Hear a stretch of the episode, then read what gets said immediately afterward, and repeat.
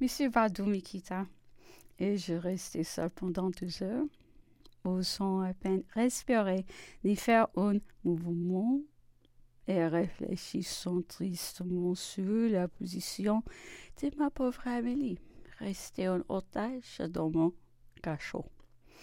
Vers onze heures du soir, la porte s'ouvrit encore et j'ai vu entrer une dame habillée avec le grand le visage couvert d'une voile. Elle était accompagnée d'une jeune personne qui m'est parue âgée de quatorze ans.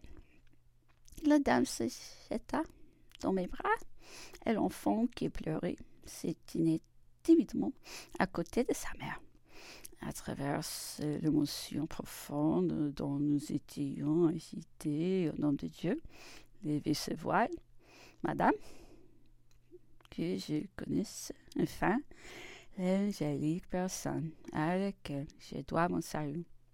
Nous ne vous connaissons pas, me dit-elle. On s'est découvrant, mais je suis heureuse de m'associer alors action de Madame Lavalette.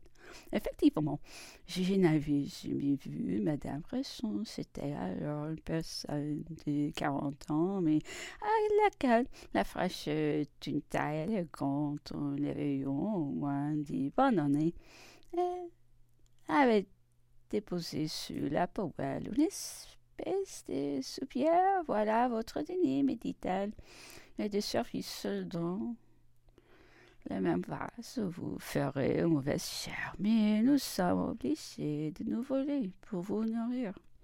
Je ne veux confier notre secret à aucun de nos domestiques. Tout habitant sécurité, la chambre voisine est occupée par mon neveu Stanislas.